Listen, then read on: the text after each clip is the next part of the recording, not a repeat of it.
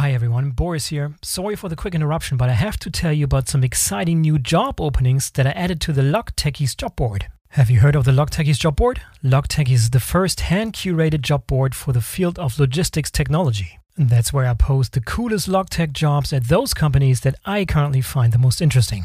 Brand new to the board is Bex Technologies from Stuttgart, Germany. Bex is building a logistics platform for the construction industry that helps companies coordinate deliveries to construction sites. I've had CEO and co founder Leonard Paul on the podcast before, and I know they're going places. Right now, they're hiring for a number of exciting roles, including a CFO, COO, and a head of logistics. Alaiko from Munich, Germany is another new addition to the Logtechies job board. Alaiko offers seamless e commerce fulfillment for fast rising online shops and e commerce brands. The company raised 30 million in a Series A round earlier this year and is now on an ambitious growth trajectory. They are looking to fill a number of sales roles, for example, for junior as well as for seasoned professionals. You should definitely take a look at Alaiko's openings. Aside from Bex Technologies and Aleiko, you will also find exciting roles from TradeLink, Noise Technologies, Fernride, Sennder, and others. Please have a look and follow the board so you can stay updated on when new companies and jobs get added. You find the Logtechies job board at logtechies.com, L O G T E C H I E S.com, logtechies.com. All right, and now let's start the show.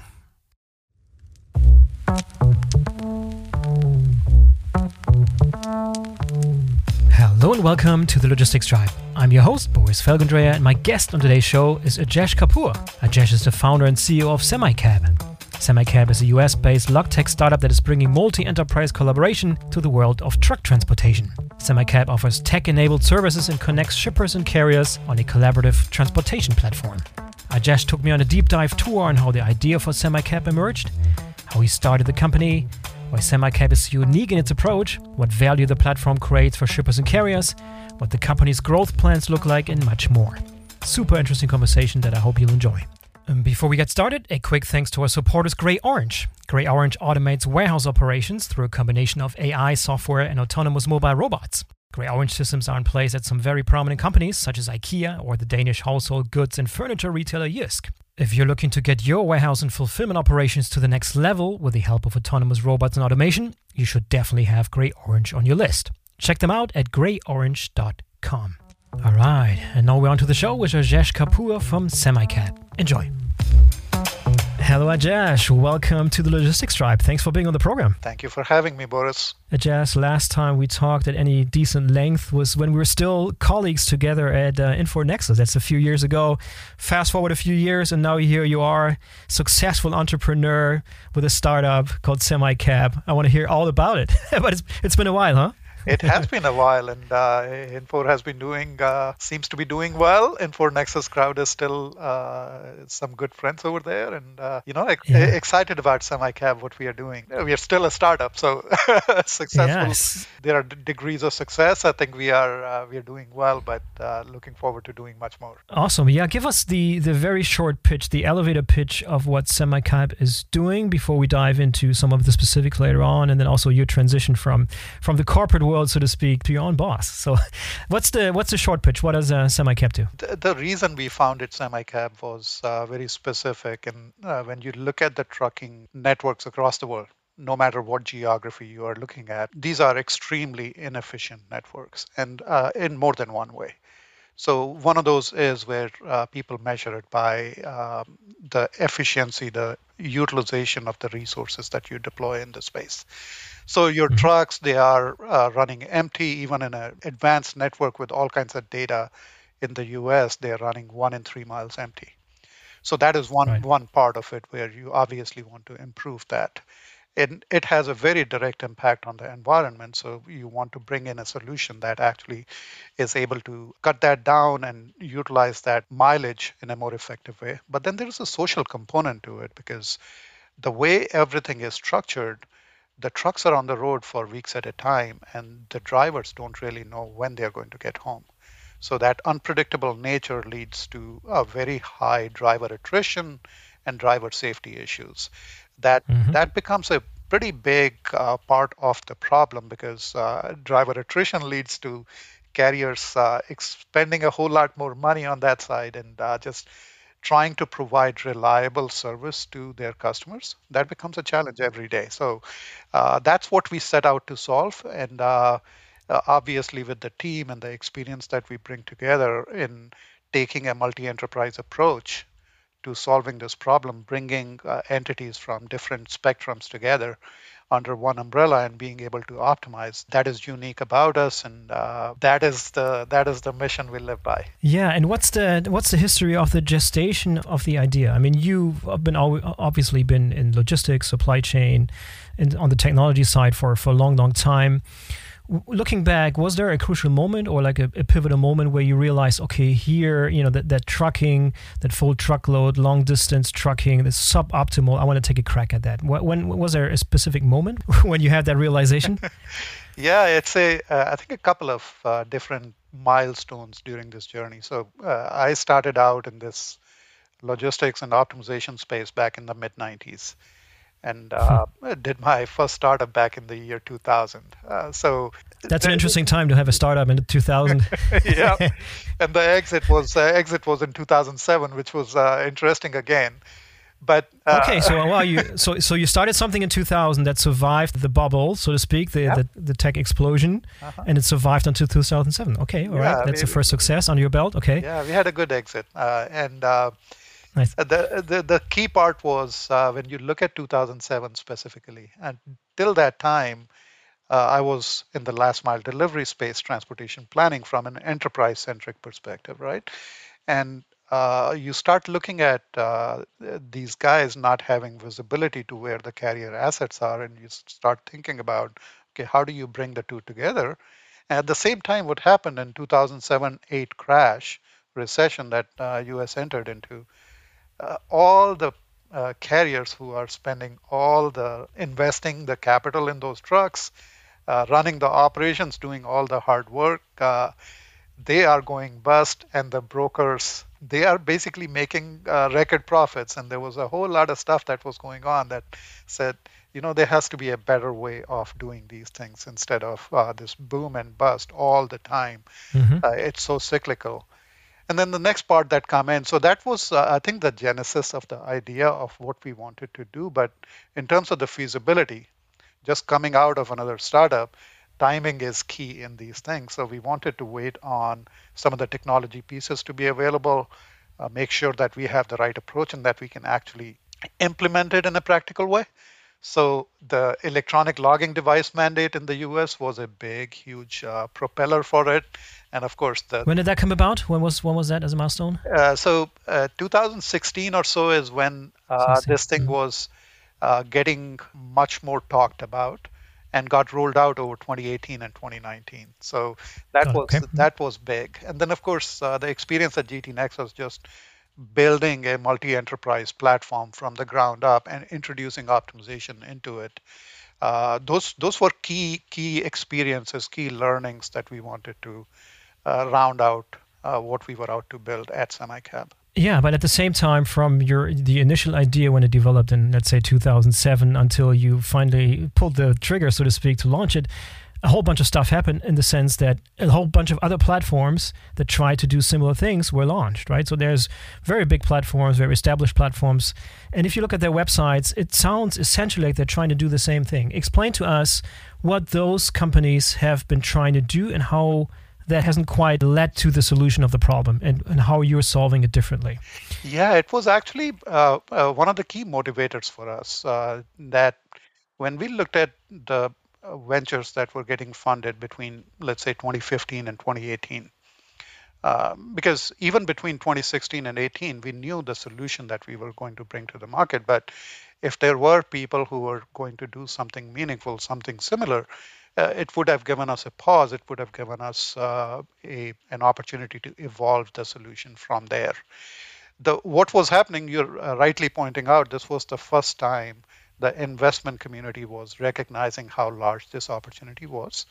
And they were as an example like like a convoy for example right would yeah. be an example of like a company that's super heavily financed by venture capital and has like triple unicorn evaluation that sort of thing you're yep, talking about right? Yeah yeah. Yeah and but the, the approach that these companies had taken i think uh, there is uh, so many problems in the trucking industry. When you look at the efficiency part of it, uh, they were looking at the spot market brokerage as the primary piece where they wanted to minimize the number of phone calls. They wanted to minimize uh, some of the friction in that, where people are picking up the phone, finding an order, and then on the other end, picking up a phone, finding a carrier who can cover it, automating, digitizing that part of the process. Okay. Mm-hmm. Bringing in uh, the smaller carriers, owner operators into the mix because uh, the large shippers, large enterprises cannot do business directly with those guys. So they were uh, making that process simpler and augmenting the capacity, but it was which is super important, right? Because right. back in the days it was like a pen and paper and maybe an Excel spreadsheet and phone and fax and stuff, right? That's it was exactly super right. analog. That's exactly right. Okay. okay. So mm-hmm. so taking that process and uh, uh, making that process easier, I think that uh, that uh, did solve a relevant problem in the market space. At the same time, uh, when you deal with the spot market, it fluctuates so much. Like uh, during COVID times, uh, when we look at just the full truckload market in the US, it was above $100 billion, right? 30% of the overall market. Uh, right now, it is down below 10%. And it's random in the lanes that show up where, uh, because the trucks are moving all the time, so the capacity imbalances are in different places. What our mm-hmm. focus was uh, from day one was to build a more efficient network. So the way we went to market, we said, uh, we are going to become the primary providers for the contract freight. We are not going to build, uh, set it up with dynamic pricing where we are taking a load at a time. We want to bring these large enterprises in, and they are entering a collaborative space. They don't have to collaborate directly in a traditional way that they are basically talking to each other and trying to figure it out.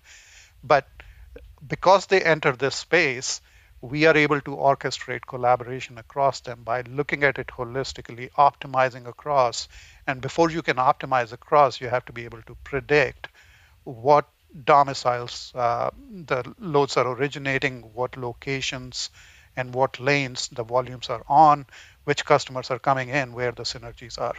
And so, a completely different approach to, uh, even from a technology perspective, there is a collaboration part to the platform. That's the foundation of it, making it very, very simple, bringing in all kinds of systems underneath. But on top of that, the engine that we build that we call predictive optimization, that allows us to utilize all the trucks and drivers much more efficiently and then able to bring the drivers back home in a very predictable schedule right? So, mm-hmm. so the, it, it's a it's a very different problem we are solving. It's very easy to get lost in.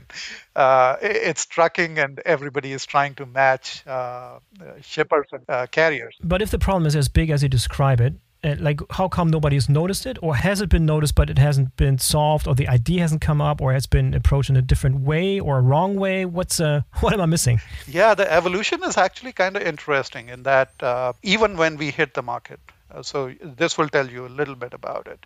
It literally felt like it was latent demand, where you had uh, these companies literally waiting. Uh, we have never had uh, throughout our career when we have been uh, out there selling software solutions and some very effective and very needed ones. The sales cycles have never been shorter for us, right? And the reason was uh, the way this thing evolved. companies had enterprises on this side they had tried to collaborate directly with each other. And uh, when you don't have a platform, limited synergies, and no predictive optimization technology, it's very, very hard to find win wins and create win wins in those sites. So that was one uh, part, one approach that people had taken, knew the shortcomings, knew that a platform like this would help. The second approach that uh, has been tried a couple of times is where people tried to come in and uh, created a technology platform and uh, tried to make it keep their hands clean uh, build a technology only solution right?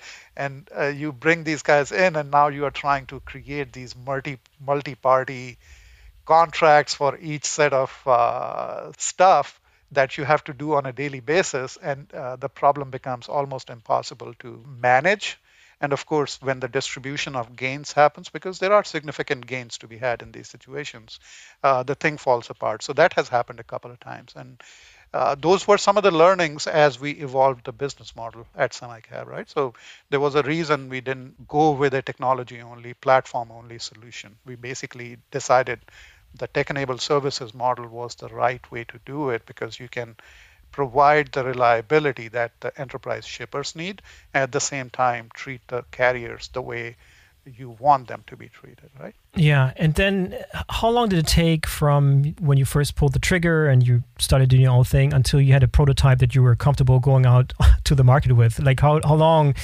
uh, did you spend in the lab, so to speak, developing this before you had something, a prototype, a, a minimal viable product that you were able to show out there? Oh, that's a, that's a good question because uh, the, the, the standards are different on those two sides. Just in terms of math, when we talk about predictive optimization. Nothing even close to this scale had ever been uh, modeled. Forget, forget uh, when we talk about solving this problem and then solving this problem to uh, something that reaches close to optimality. Uh, so we were aware of it. We had the model, but we wanted to test it out at a scale where we want you need the data, right? yeah, yeah. You need to try it out. Yeah, yeah. So we were able to source the data after building the initial engine we were able to source the data where we were bringing in close to half a million loads a week.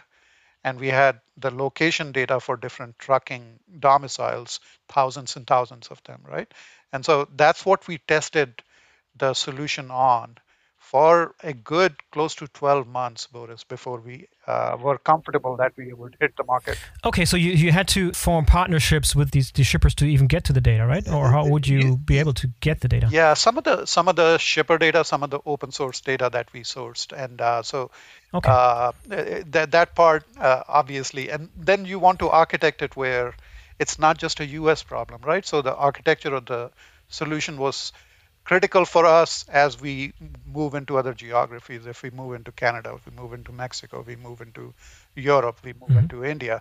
So uh, that that part was critical for us as well. So we went through that process. Uh, so we uh, it was a good, I would say, 18 18 months before we hit the market after testing everything out properly. I mean, I would imagine that your problem that you have with any kind of thing that approaches a marketplace, you need two sides, right? You That's need the right. shippers, you need the carriers, and you need enough of them. the more carriers you have, the more shippers. You know, it's a network effect that you someone you need to get that flywheel flying, so to speak. How um, how did you convince the first parties to join, and what was the what was the incentive? Were they so desperate? I mean, or did you pick out uh, some companies on the shipper side, for example, that are particular prone to try new technologies? How did you decide who to partner with? Yeah, no, uh, it's a uh, it's one of those uh, crazy marketplace questions, and it's not even a typical marketplace where you're uh, putting two parties together. So it, it goes even further than that. So uh, the mm-hmm. first first decision we had to take was: uh, do you start with demand or do you start with supply? And mm. we were in a crazy, crazy market where the supply was extremely short, right? Extremely uh, limited. Uh, the carriers basically that's, a, that's important to men- that's, that's important to mention. You started the idea in 2018 and 18 months, so you're talking middle of almost 2000 20 yeah, so where COVID shit hit the fan up. and so yeah yeah yeah not a not a typical time okay? Right. so that was in hindsight was it a good thing? Was it a good thing to start under those conditions or was it in hindsight would you have preferred another time? Or maybe it played into your cards? I don't know. Uh, it, so this is the thing about our business model. It actually doesn't uh, the timing is less critical for us in that we we have a situation where you have either constrained supply that drives a part of the ecosystem and then you have a constrained demand that drives the other part of the ecosystem right? So so both are crazy. In our case where we ended up even with the constrained supply uh, we ended up uh, starting with the demand side of it first. And mm-hmm. uh, when we approached the first set of uh, enterprise shippers uh, the response was awesome. The response was where our approach was not that we are trying to provide you cost benefits and things like that, not direct, uh, that we will uh, bring your transportation cost by uh, down by 10% or something like that. It was more, this is what we are trying to do, and this is what does it does for you in the long term, and this is how it makes capacity more reliable for you. And that message resonated with the first set of customers and then the second set of customers and uh, it resonated so much that some of these customers actually started within six months of joining and working with us, they were already bringing other customers into the network. So, mm-hmm. uh, so turned out to be a good approach on that side. And then we were able to bring in. Uh, we have a small ops team. We try to keep it small because uh, this is the other on the supply side. This is the other crazy thing. You'll see, especially brokers advertising. Oh, we have a million carriers in our ecosystem, and you say, okay, on an average, a carrier will have at least five to ten trucks. And you look at the numbers and you say, do you use a truck from a carrier every couple of years? Because that's basically what the revenue is telling you. So uh, it's it's again, people will talk about the fragmentation of the industry and everything like that, but you're not utilizing the relationships that you have. You're not really doing anything for uh, the ecosystem members, and that's where uh, our approach. Uh, we have a couple of thousand carriers on our network right now, right? It's a but uh, the approach has always been uh, just because we create these long term relationships on the carrier also, uh, the number of trucks we need, the number of carriers we need in the platform is significantly lower. So we don't uh, we don't believe in the metric that okay somehow 2,000 or 10,000 or 20,000 carriers signifies anything meaningful in our uh, in our commitment. What is more important to us is on an average, our long-term carrier partners, how much business are they doing as part mm-hmm. of, uh, are they doing 10% of their miles with us in a year, 50% of the miles, or all of it, right? So that's uh, that's a better measurement for uh, what our model looks like, and that has a very direct impact on the unit economics. So uh, you can bring the cost down so many different ways, but keeping the process smooth and making the capacity more reliable, it requires that we have these relationships that cannot, cannot be created between an enterprise and carrier directly for the long haul side of it, but creating it for the ecosystem, that reliable capacity, that becomes um, much more achievable. That's much more feasible, and that that's how we go about it. Okay, then let's just walk us through a typical example from the vantage point of a shipper, how they use the platform and what kind of benefits they get out of it. Yeah, so the basic process that we go through before we bring a shipper on board is we say, let us look at, let's say, the last 12 months of your shipment data we have this whole uh, the predictive optimization engine that is already running the ecosystem on a continuous basis. And we say, what we are going to do is we are going to take your data, we are going to synthesize with uh, our network as it is right now, and let's see where the opportunities are for a meaningful reduction in mileage, meaningful uh, improvement in efficiency, where the synergies are. So, so mm-hmm. that's the that's the process we go through even before we bring a customer on, and then we get into a collaborative cycle with them, deciding, okay, this is where we want to start. You want to get comfortable in terms of us this technology team being able to meet your operational needs, right? So that was the first hurdle we had to cross with the first set of customers. Yeah, let me ask you first of all, like how willing are these shippers to share their data with you, and then how easy is it for you to just take the data as it is? Because I can envision their formatting issues, data quality issues, like what you get from them and what format and how this transfer takes place will affect the outcome of this trial of this sort of simulation, right?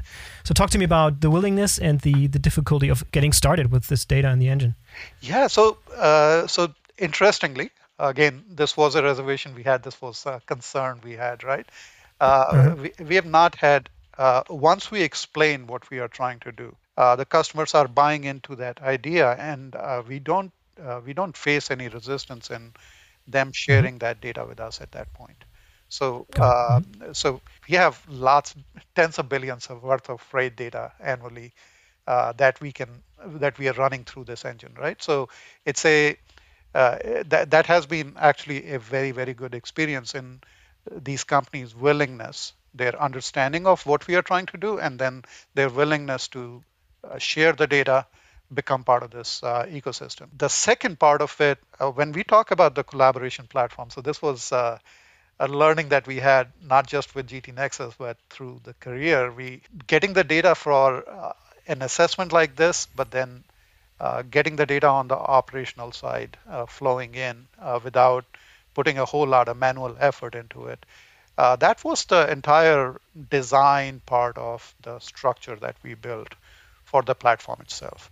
So Uh, being able to take data from in different formats and different sources, and uh, the advantage that we have is the transportation data, the load data is uh, fairly standard. The EDI standards have been established for a long time. These guys are communicating it to the carriers, and you basically need uh, that basic data that you're bringing in. So it's not uh, assessment side is not completely uh, seamless, but it's not uh, a day's worth of work to massage the data and to clean up the data and uh, to it. put it in. And, and the data typically comes out of their ERP systems or TMS systems or variation of, or that's exactly how, right. Does it work? Yeah. Yeah. Okay. So mm-hmm. it's uh, so there are customers who use the TMS to store that data. There are customers who uh, will take it from the TMS and take it into their ERP and tender it tender the loads out from there. So those are mm-hmm. the two basic sources where they extract the data from. But then on the operational side, we create uh, an integration on that side. So just keep it clean. Yeah, so I would describe this as an exploratory phase where you take the data, you run it through the engine to identify if there's opportunities. Have you seen cases where you said, "Well, thanks for the data, we looked at it, that doesn't quite work. You're not a good fit," and just like let's pause, let's pause here for a second, and you come back later when the when the platform looks differently, or have you basically run into situations where every sort of data set you imported from a potential customer actually worked out? No, so uh, so uh, this this is the this is the key piece. Uh, the way uh, the way this structure evolves is when we take the data, there have been situations where a good 70% of the volume was uh, synergistic with our network, and there have been cases where uh, just 10 to 15 percent of the volume that the customer was running. And 70 percent is quite significant because when you're saying you have a couple of thousand carriers, I mean, it's not like you have 80 percent of the potential carrier network covered. You have a small sliver, right? Yeah. And still, you run into situations where 70 percent is already covered. those are two separate things, right, uh, Boris? So uh, when you say 70 percent of the volume, the first thing we are trying to assess through this uh, process is how much of it, because capacity is available Mm-hmm. It's again, we will onboard capacity as we generate more and more demand and where we need that capacity from. We are very targeted in that as well. So we don't do the random uh, acquisition of carriers. We're basically saying uh, we need them in Dallas, we need them in uh, mm-hmm. Chicago, we need them in Atlanta, those kind of places. We need them in Southern California. But the basic idea is when we take the data, and a customer on day one is not going to give us 70% of their volume. Okay, so right. uh, so uh, we want to be real on that side, but uh, there is that creates a potential even at that point where you say, can I take 70% of this company's loads, and let's say they are worth overall 500 million. So you can take 350 million dollars worth of loads, and you can actually run them at let's say an empty percentage of 10% or below. The amount of capacity expansion that represents is significant. It basically is saying that the trucks that you would use to meet that demand, you would have augmented their capacity by close to 30% of what they're doing today. Mm-hmm. And that's because you have your optimization engine that sits on top of it that's that does right. a better job of eliminating empty miles and better usage of the existing fleets. It, it's the combination of because the engine still has to work on these enterprises coming together. So the first step always is that these enterprises are willing to collaborate. Now, so so mm-hmm. that's the first part of it. But the second part of it is more interesting for us in how we grow that. So a new customer joins and they provide their data and they start working with us. It basically means that that data has opened up opportunities for our existing customers. More and more of their volume as we scale up, that becomes synergistic as well, right? So let's say without this retailer XYZ, there were certain efficiencies in the set of customers we had in the network. But when XYZ joins, there are new lanes and new geographies that become synergistic, right? Okay, that so, makes sense. So that mm-hmm. keeps growing that mm-hmm. way. Okay, so then uh, let's let's step one step further. You um, the, the, customer realizes, okay, you've you've you've run that trial period or that sort of finding phase, and they and they join and then they are the paying party, right? So yeah. the business model is that they pay for for the service. What about the carriers? We pay the carriers. You pay the carriers. You basically, as you said, you know, the technology provider, but you're charging for the technology. Is it like a software as a service or? No, it's uh, it's pure tech-enabled services. We do not charge yeah. for a usage of the Got platform. It. All the technology that we have built in, all the way from not just predictive optimization, all the any visibility we would provide to the shipments, any of the automation that we provide. So there is a whole lot of AI in the platform that has, you have to uh, build that in to achieve the scale these days. We do not charge for uh, the platform membership today. Uh, it is purely, we believe that we can create enough efficiencies between what the shippers are doing and uh, when they are collaborating, there are enough efficiencies that we can generate uh, to make it meaningful for everyone. Yeah, and just to link a little bit more on the type of um, shippers that this is particularly attractive to, you mentioned fast moving consumer goods, you mentioned retailers. Who else is your, your, your prime target? So, and is it a, a certain size? Describe to me the, the, the perfect customer. Our segmentation, uh, we do it by vertical and then we do it by size. You're, you're right on. So, mm-hmm. on the vertical side, uh, when we were uh, starting out, we wanted to create a core because you want to scale up uh, a little more quickly before you start opening it up uh, to uh, smaller shippers, right? Mid-sized shippers and smaller shippers. So the first part of it, obviously, CPG companies make sense just because they use a whole lot of truckload uh, shipment. Yep. retail, the same thing, especially because they need the truckload side, but they also have a whole lot of people feeding truckload shipments into them. And so there is a strong pain point on that side, even for the largest uh, retailers that you can think of, where uh, the on time and full and on time delivery into their warehouses, that's always a problem. It's like people cannot still exceed uh, 70 to 80% on time and OTIF, right? So, uh, so you have a bunch of people in the warehouses waiting for trucks to arrive and vice versa. Yeah, so it's right. super inefficient. So, yeah, so yeah. that part of it comes in, but then on the size part of it, where we always go is we say uh, we started with the large customers, large shippers. We're already bringing in mid-sized shippers. And then on the lower side is where, as we scale up, we will start opening it up to smaller shippers that are shipping, let's say, anywhere from 10 million to 25 to 50 million annually in freight, truckload freight. Mm-hmm. Uh, the, the, advantage to them is uh, just so much higher because they don't get access to the service and the pricing that the larger shippers would get. And in our case, it is identical to them, right? It basically this is what we are providing. We are not charging a brokerage fee on top of whatever we whatever these guys pay us. So so that part of it becomes super attractive to them. At the same time, just to make sure that we are doing it in a, a sustainable manner, that's the sequence we follow. So we are still bringing in large shippers into the mix but then we are starting to introduce the mid-size guys in there. Yeah, and you just mentioned the, the keyword brokerage. Um, you know, in the traditional way, there was always there was a shipper and there was a broker in between the uh, the, the, carrier.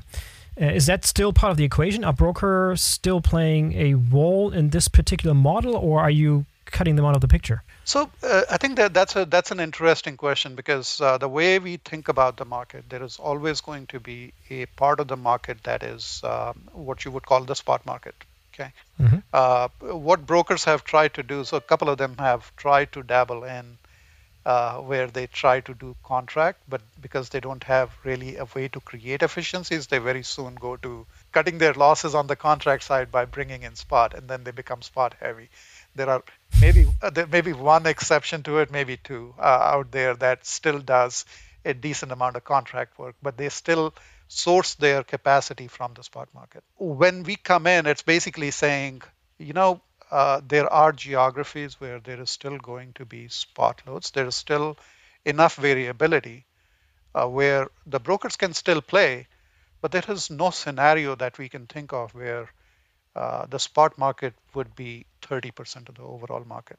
That should not happen. And those are the situations where the enterprise shippers actually they blow their budgets they don't have any control over the quality of the supply that they're getting uh, that that situation should never come up right the, uh, yes the network is imbalanced but the imbalances are not at that level Mm-hmm. And if your if your promise is right and the, the sort of long term contracts are are it's running smoothly, then there's less demand for for spot work, right? So they can lower their their spot percentage, so to speak, right? Yeah, the geography we take on that is uh, so that brings us to the customer experience side of it. This is why.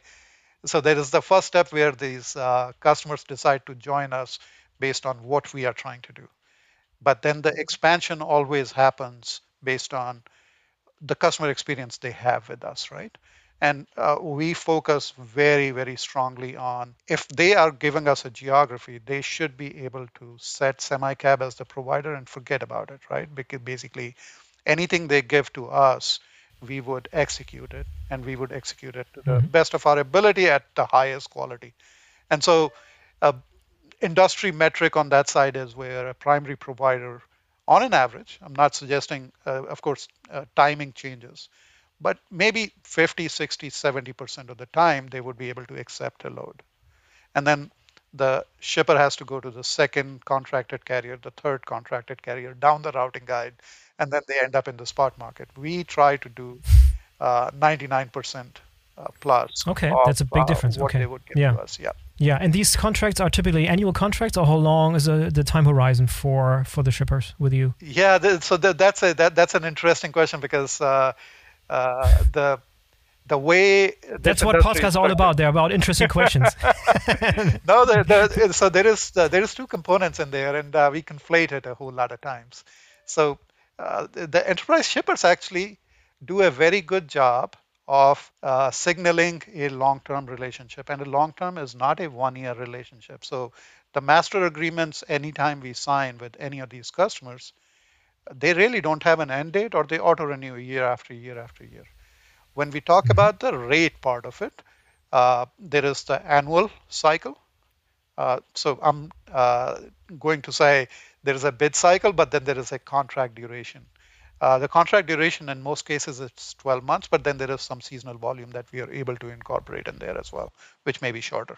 Yeah, Okay, interesting. Let's uh, let's switch gears a little bit and talk about the, the, the carrier part of it. We've talked a long time around the, the shipper side, the shipper perspective. Let's talk about the carriers. Maybe first describe the sort of landscape in the US, which is different than some of the trucking landscape in Europe, for example. There's tons and tons of small operator carrier, sort of small setup, mom and pop trucking companies in the US. Describe to us that a little bit because we have an international audience just to make sure that people understand the sort of particularities and the, the special situation in the trucking market in the US. Yeah, this is a question that comes up a lot of times, and some people think that uh, the U.S. market is uh, so much more fragmented than their geography, and then some think that uh, U.S. market is much more organized and uh, yeah. their geographies are much more fragmented. We were having this discussion with a big group of companies in India, that, uh, and they they basically were on the other side. And uh, the surprising part is when you go from geography to geography when it comes to trucking, especially the mid to long haul trucking, the structure is very different. Yes, the ground realities may change. How you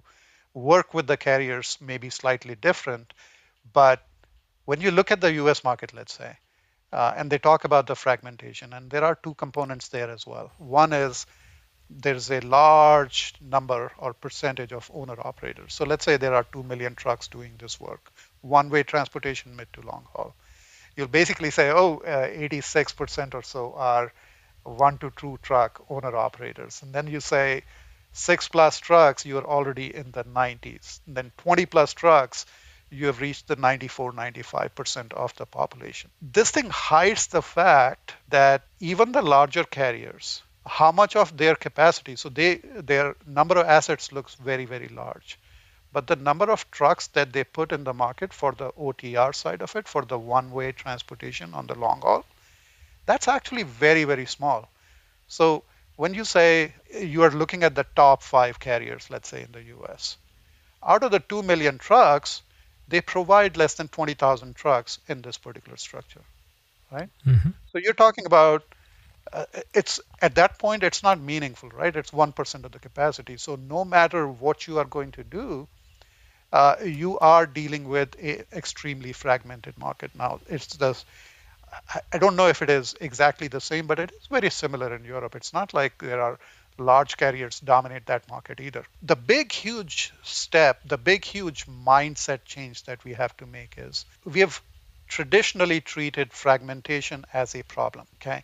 Now that basically is saying, oh, the small businesses are less efficient or create a problem than uh, if you basically created monopolies and we are all cable customers right there's no uh, it basically is not either or and so creating a structure, creating a platform that actually takes advantage of and makes it meaningful, bringing these guys in and doing the operation, taking advantage of the structure, making it meaningful for the owner operators, for the small carriers. I think that's a better approach to doing it. So uh, I think the market characteristics are what they are. There are advantages that the larger carriers have over smaller carriers, but the smaller carriers are nimble.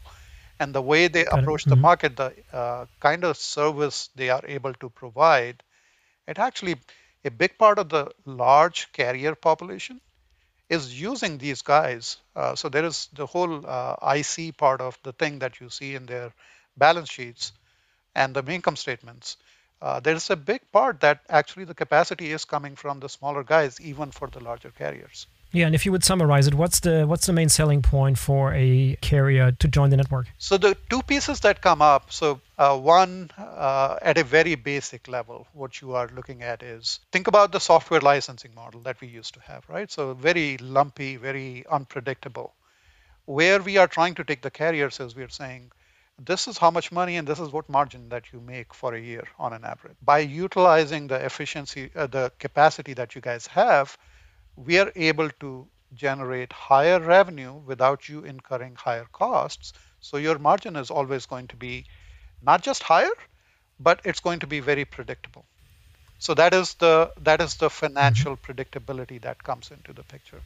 The second part that becomes important for them is their drivers are running, uh, coming home more predictably. So when you deal with uh, 100% plus attrition rates in this industry, you are able to bring the attrition down. That's a very meaningful thing for the carriers, right? And it automatically impacts the safety side of it because the drivers are going in the geographies regularly. Now, the last part of it that uh, one of our uh, dedicated carrier partners uh, pointed out was when you create a revenue stream like that, today that carrier has 10 trucks and they are basically able to dedicate that capacity to a SemiCab platform.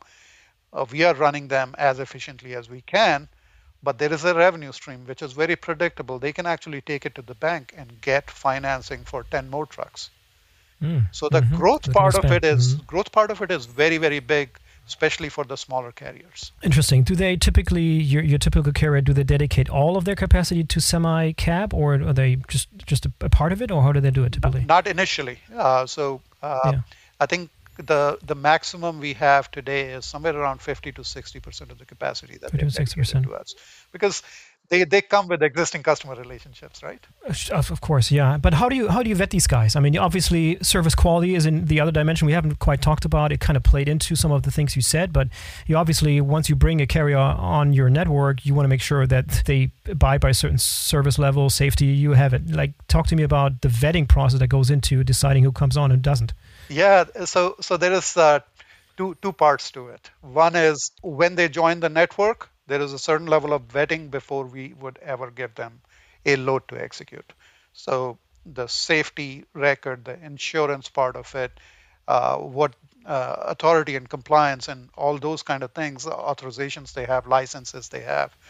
We would, that sounds like a very manual thing. You have a team of no, people no, no, just doing that. No, no, no, it's completely automated? automated? Completely automated. All right. Yes, and awesome. Mm-hmm. and for every carrier in the network, uh, we would run it every morning and then as soon as we decide to uh, award a load to a carrier, we would run it again. So it's almost completely real time.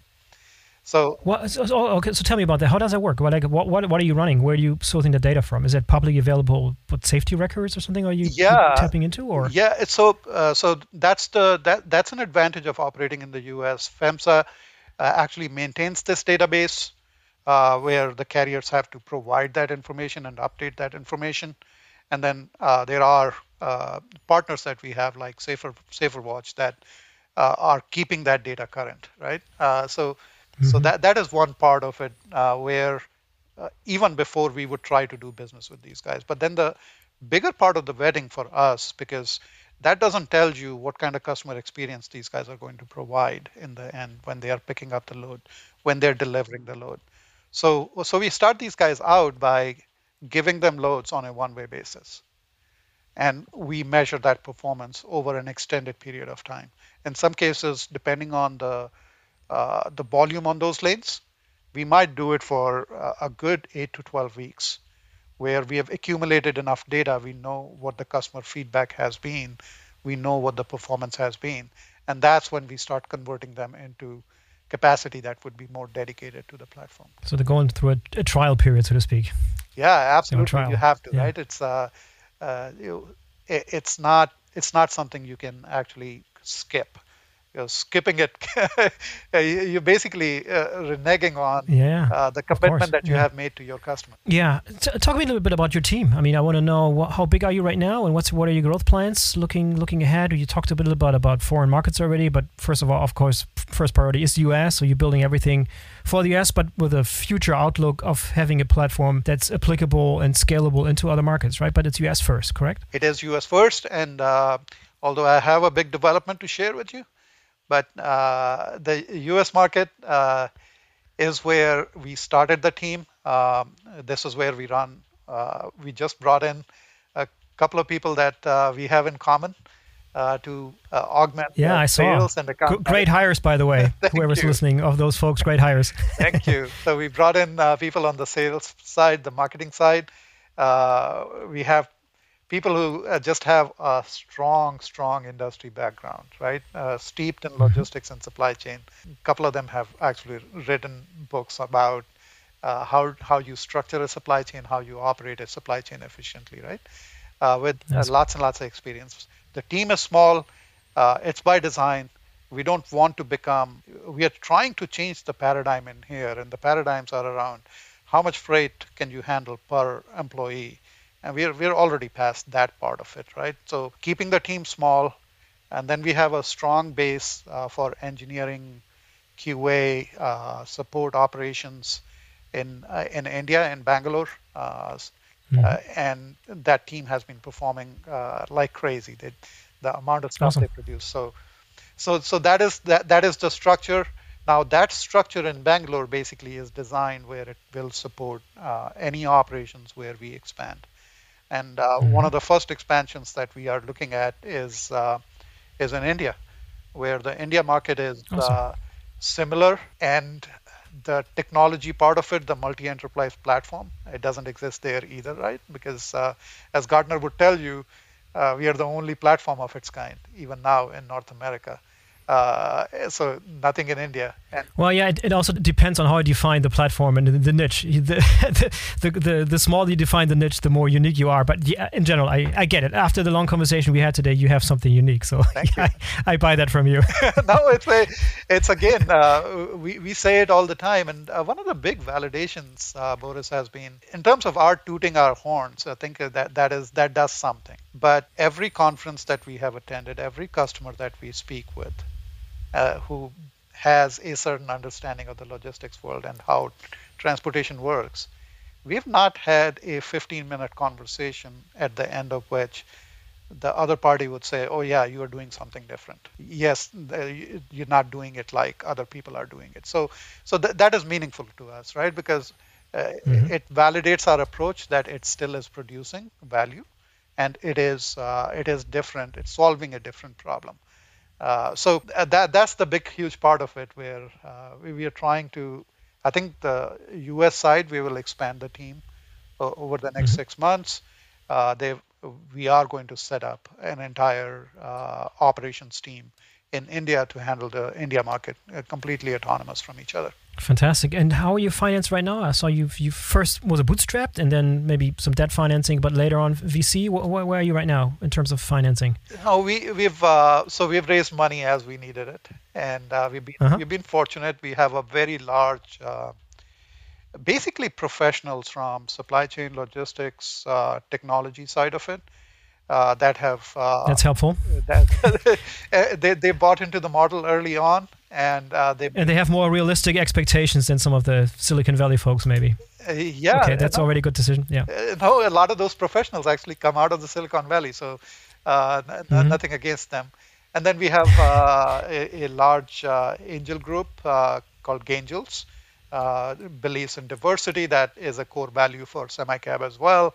Mm-hmm. So that, that's where we have been. I think we will do a Series A later this year uh, is what we are going awesome. to go into. Yeah, that sounds exciting. I mean, especially because you have a lot of folks that we share in common. I know they're super talented people, and you wouldn't have been able to convince them to join you if you hadn't something there. And it's also so super encouraging to see some of the, the customer names we haven't talked about, but I've seen somewhere the customers are on the platform. That's pretty pretty impressive. Not everybody who's built something within first two, three, four years um, has customers like that on the platform. So that's super exciting stuff. I'm super excited for you. Good stuff, man. Thank you, Boris. Yeah. So, and when are you coming to Europe? What's the what's the growth plan for Europe?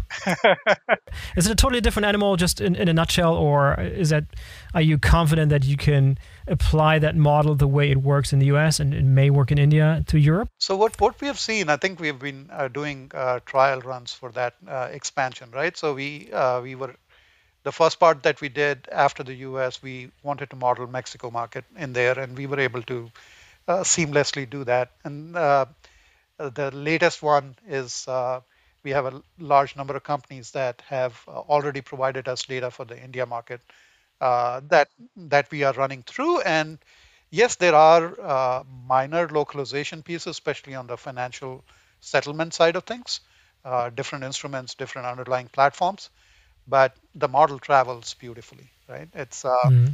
the there's the technology part of it, but the business model is traveling seamlessly as well, which is uh, which is very uh, uh, really really good. Uh, on the Europe side, I think the the big huge piece, the reason we don't uh, do multiple geographies at the same time, Boris, is it requires a certain level of attention to set up the operations because it's sure. not a technology. I'm not suggesting right? that you should. I think that's so, a, the smart approach to do one after another. But at the same time, if your theory is correct that this is something super unique, that the minute you talk to customers, they they immediately get it, they immediately jump on board. Other companies will try to do the same thing, and there's big players with deep pockets and good expertise. You're going to get some competition, and maybe other platforms trying to replicate what you've done. So you may have to move fast, man. Oh, competition is good. Competition is good. Yes. I think. Uh, uh, we, we, we don't we don't sit on uh, what we have built. We are always obviously trying to make it better and better and better. At the end of the day, I think the model has to go to where every truck out there is running close to five to eight percent empty mileage, is not sitting idle everywhere. The drivers are actually coming home every night or every other night. That's a big, huge ways to go. Yeah, I mean, if you if you put it that way, I mean, just the situation that's been going on for so long, it's an absolute disaster. It's a disaster for the for the environment. It's a disaster for the economy, for the truck drivers, for for the companies or shipper. It, it, it's super super suboptimal, is the way to put it. So if you can solve that that problem, I'm I'm all for you. Yep. So, so, so that that's where the competition part of it is where yeah bring it uh, on. they, you're saying they, okay. if they get to this level we are already moving to the next level right? Awesome. I like your attitude. Awesome Ajesh thanks very much for that conversation. I'm i'm, I'm going to keep an eye on you guys. Let's um, let's schedule something in the books for you in a year or two. Let's see where you are with your expansion across the us and the expansion into india. Maybe you're already knocking on the door in europe then i'll be all there awesome wonderful no thank thank you for having me boris it's always great to talk with you all right, that was the Logistics Tribe podcast episode with Ajesh Kapoor from SemiCab. I hope you enjoyed today's show. If so, please subscribe to the podcast so you don't miss any of the future episodes. I'm Boris Felgendreher. Until next time.